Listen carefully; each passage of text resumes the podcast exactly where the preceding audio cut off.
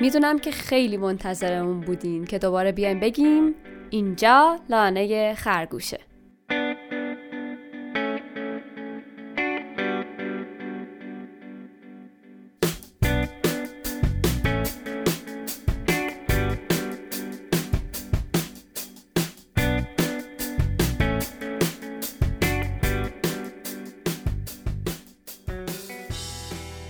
این قسمت 15 هم از این پادکسته.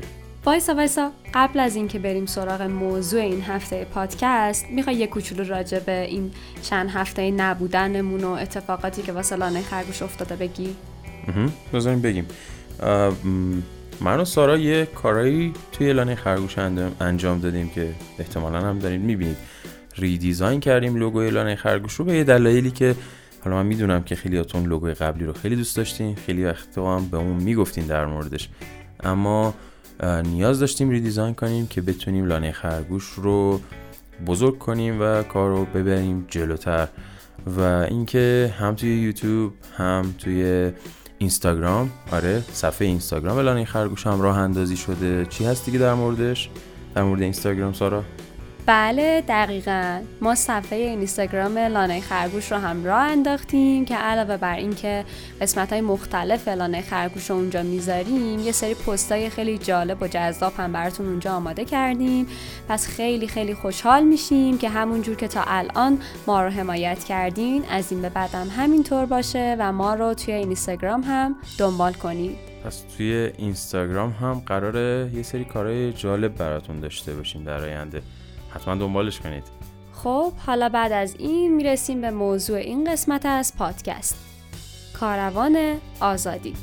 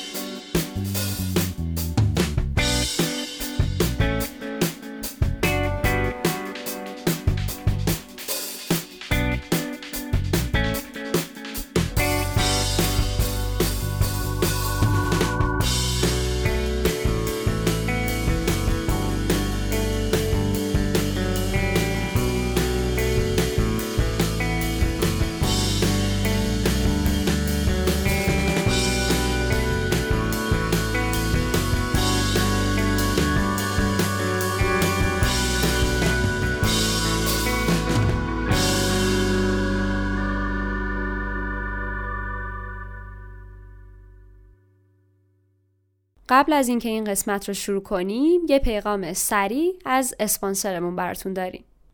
هشبان یه مرکز تعمیرات دستگاه های ماینره. شما اگه ماینر باشین و دستگاه ماینرتون خراب شه آسون ترین راه برای تعمیرش کمک گرفتن از مجموعه هشبانه که گواهینامه بین المللی تعمیرات ماینر هم دارن. هر جای ایران که باشید می‌تونید از طریق سایت هشبان یعنی هشبان.com سفارشتون رو آنلاین ثبت کنید و بعدش ماینرتون رو براشون بفرستید تا در کوتاهترین زمان ممکن براتون تعمیرش کنند. در ضمن می‌تونید به صورت آنلاین هم مراحل تعمیر دستگاه رو پیگیری کنید و ببینید دستگاهتون تو چه مرحله ایه. بعد از تعمیر دستگاه وقتی که اون رو تحویل گرفتید هم هفت روز مهلت تست دارید. برای استفاده از خدماتشون کافیه به وبسایتشون یه سر بزنید.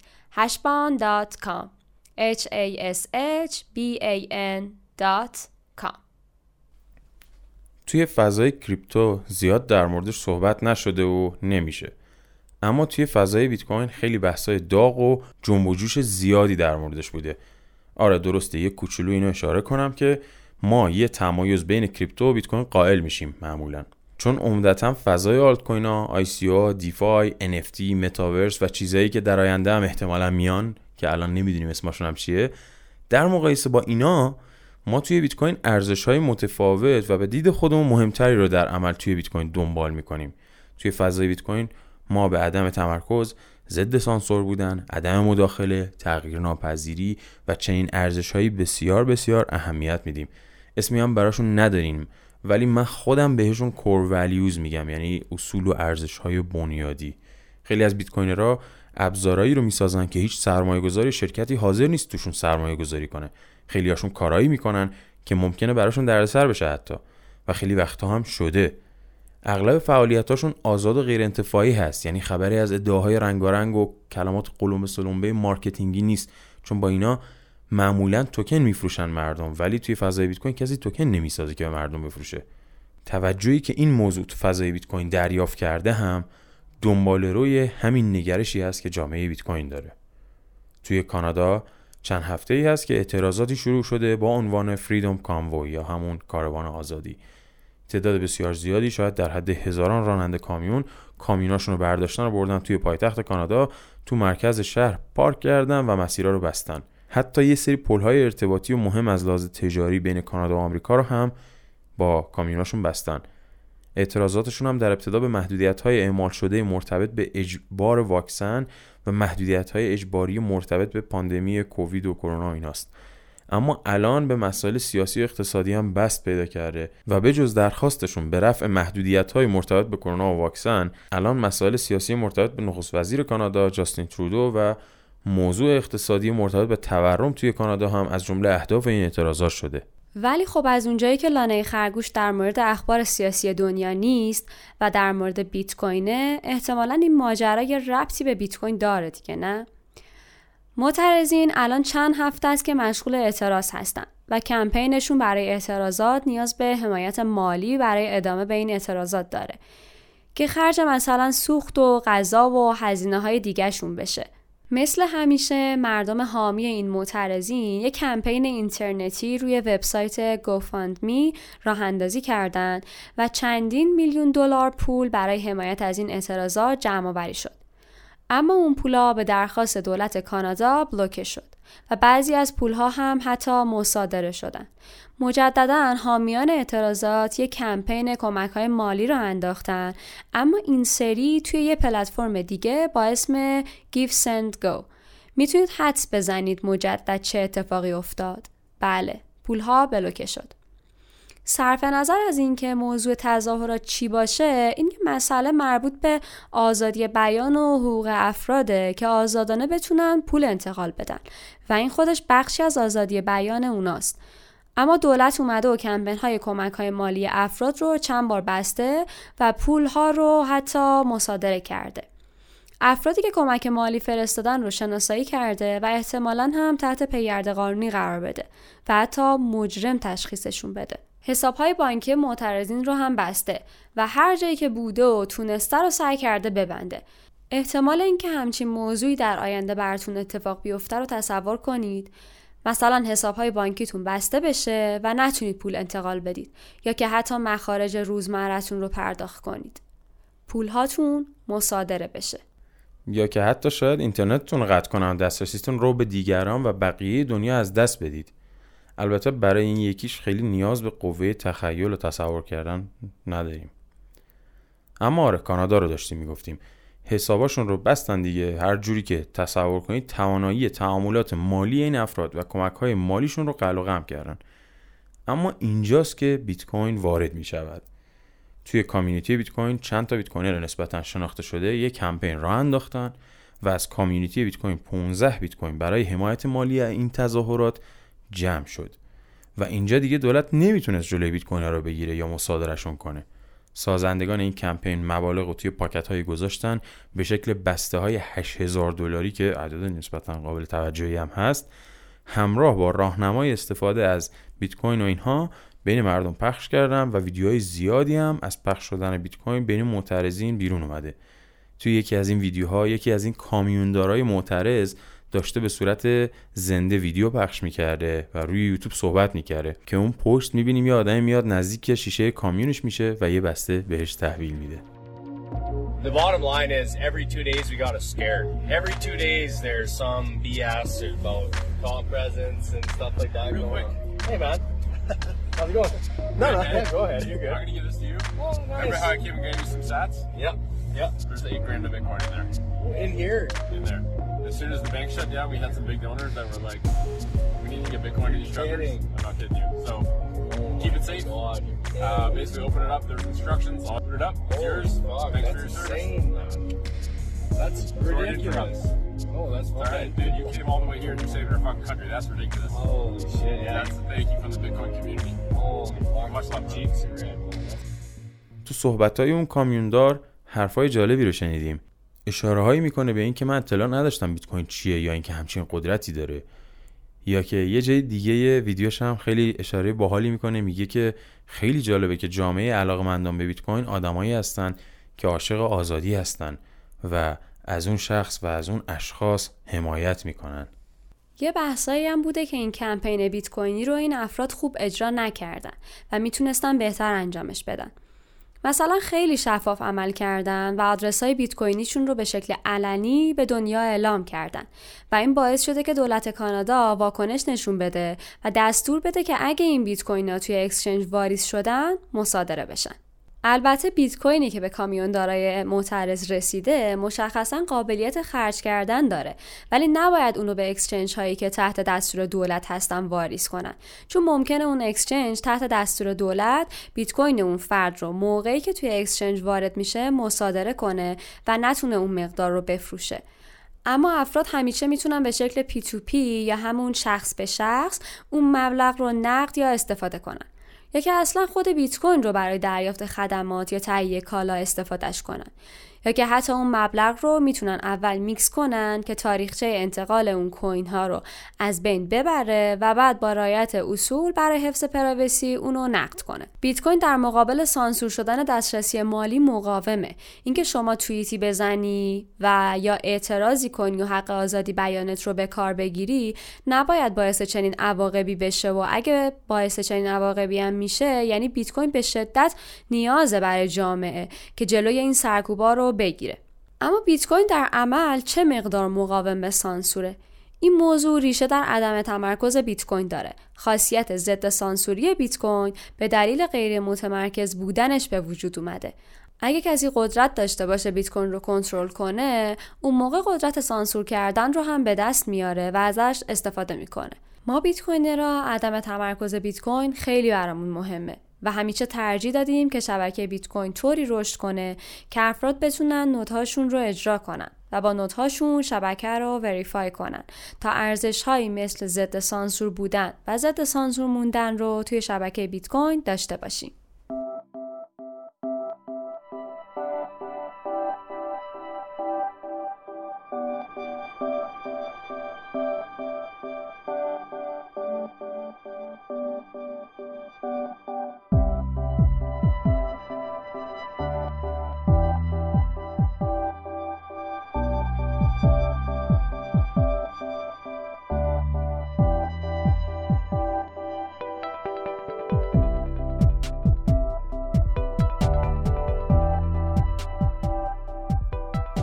مسئله سانسور یه موضوع مهمیه و همه افراد هم جایگاه مهمی دارن که در موردش نظر بدن. چون یه مسئله که به همه افراد تحمیل میشه.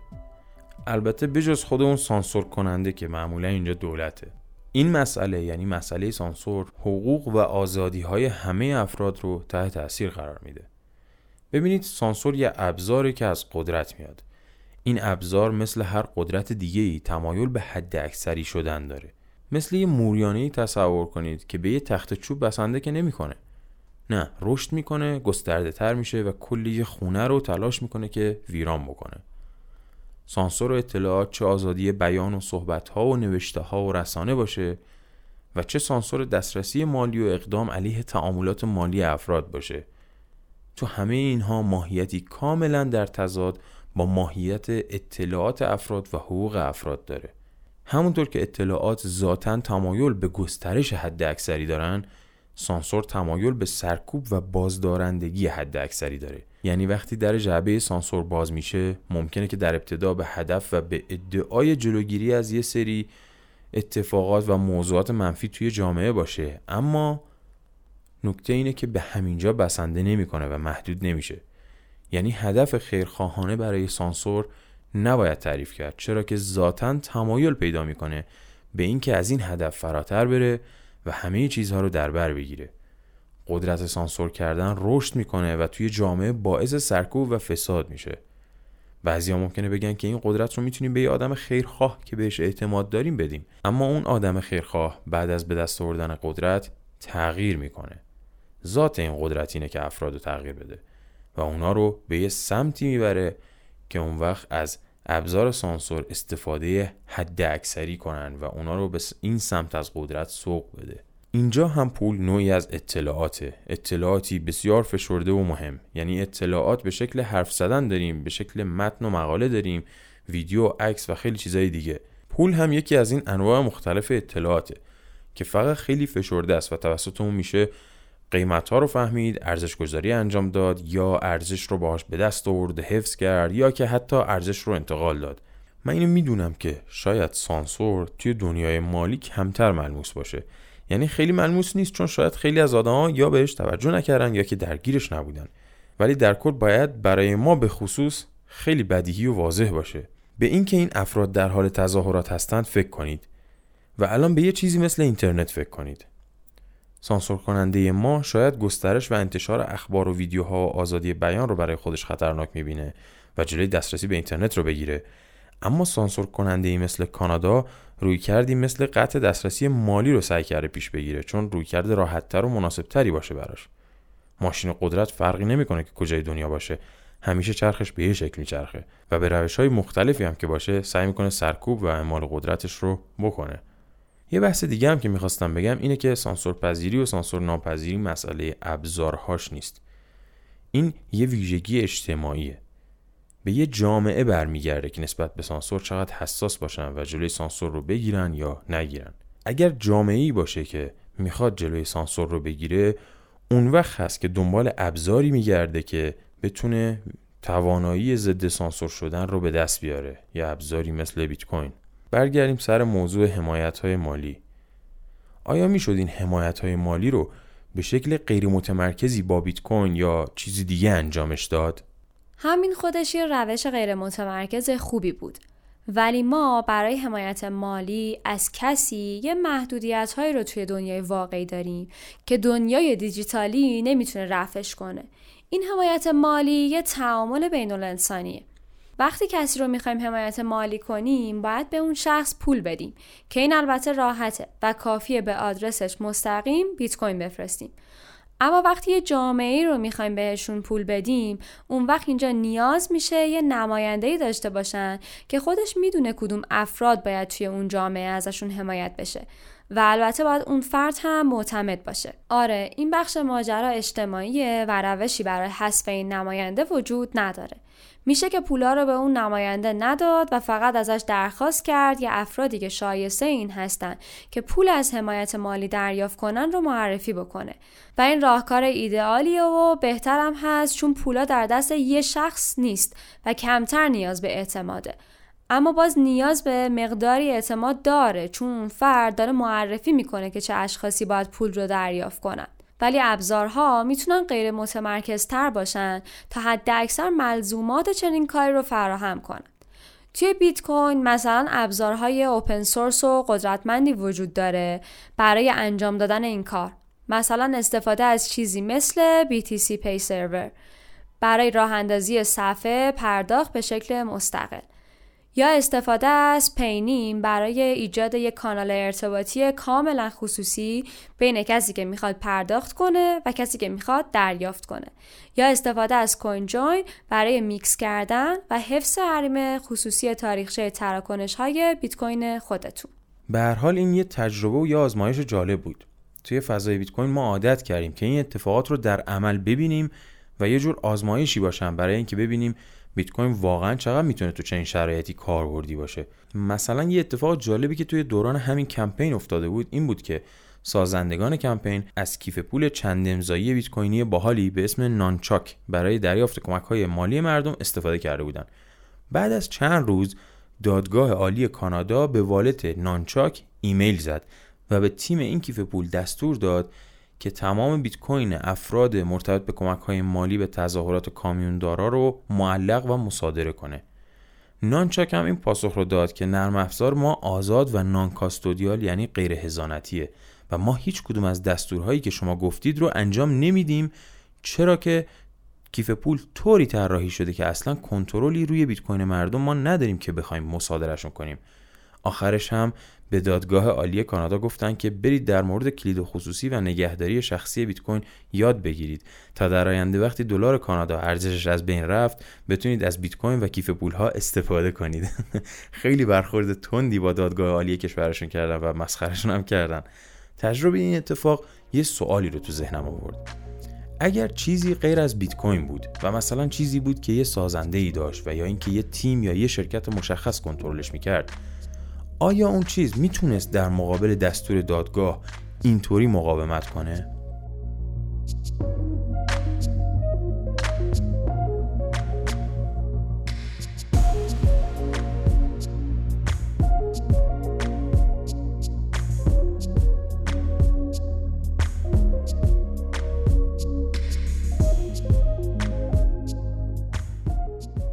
توی این قسمت از پادکست از صحبت های سینا از کانال تلگرامی مدرسه بیت کوین و استمد از کانال تلگرامی زنجیره استفاده شده که توی یه جلسه صوتی دوره هم قبلا در موردشون صحبت کرده بودیم.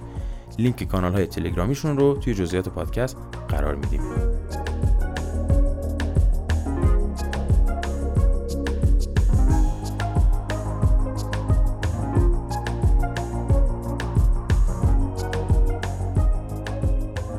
لانه خرگوش اول هر هفته منتشر میشه و می‌تونید از Spotify، Anchor FM، Castbox و پلتفرم های دیگه پادکست streaming اون رو دنبال کنید. علاوه بر اون توی کانال تلگرام و یوتیوب زیاست هم هر قسمت آپلود میشه. کافیه اسم لانه خرگوش رو به فارسی توی این پلتفرم ها search کنید تا بتونید ما رو پیدا کنید. برای دسترسی مستقیم همه پلتفرم های ما توی Anchor قرار داره. فقط کافیه anchor.fm rhj رو تایپ کنید. A n c h o r fm rhj صفحه پادکست ما رو follow یا subscribe کنید که از منتشر شدن قسمت های جدیدش مطلع بشید و بتونید اون رو دنبال کنید. اگر نظری یا پیشنهادی هم دارید می‌تونید با توییتر زیا یا توی بخش کامنت های پادکست با ما در میون بذارید. فعلا تا هفته بعد و قسمت بعدی.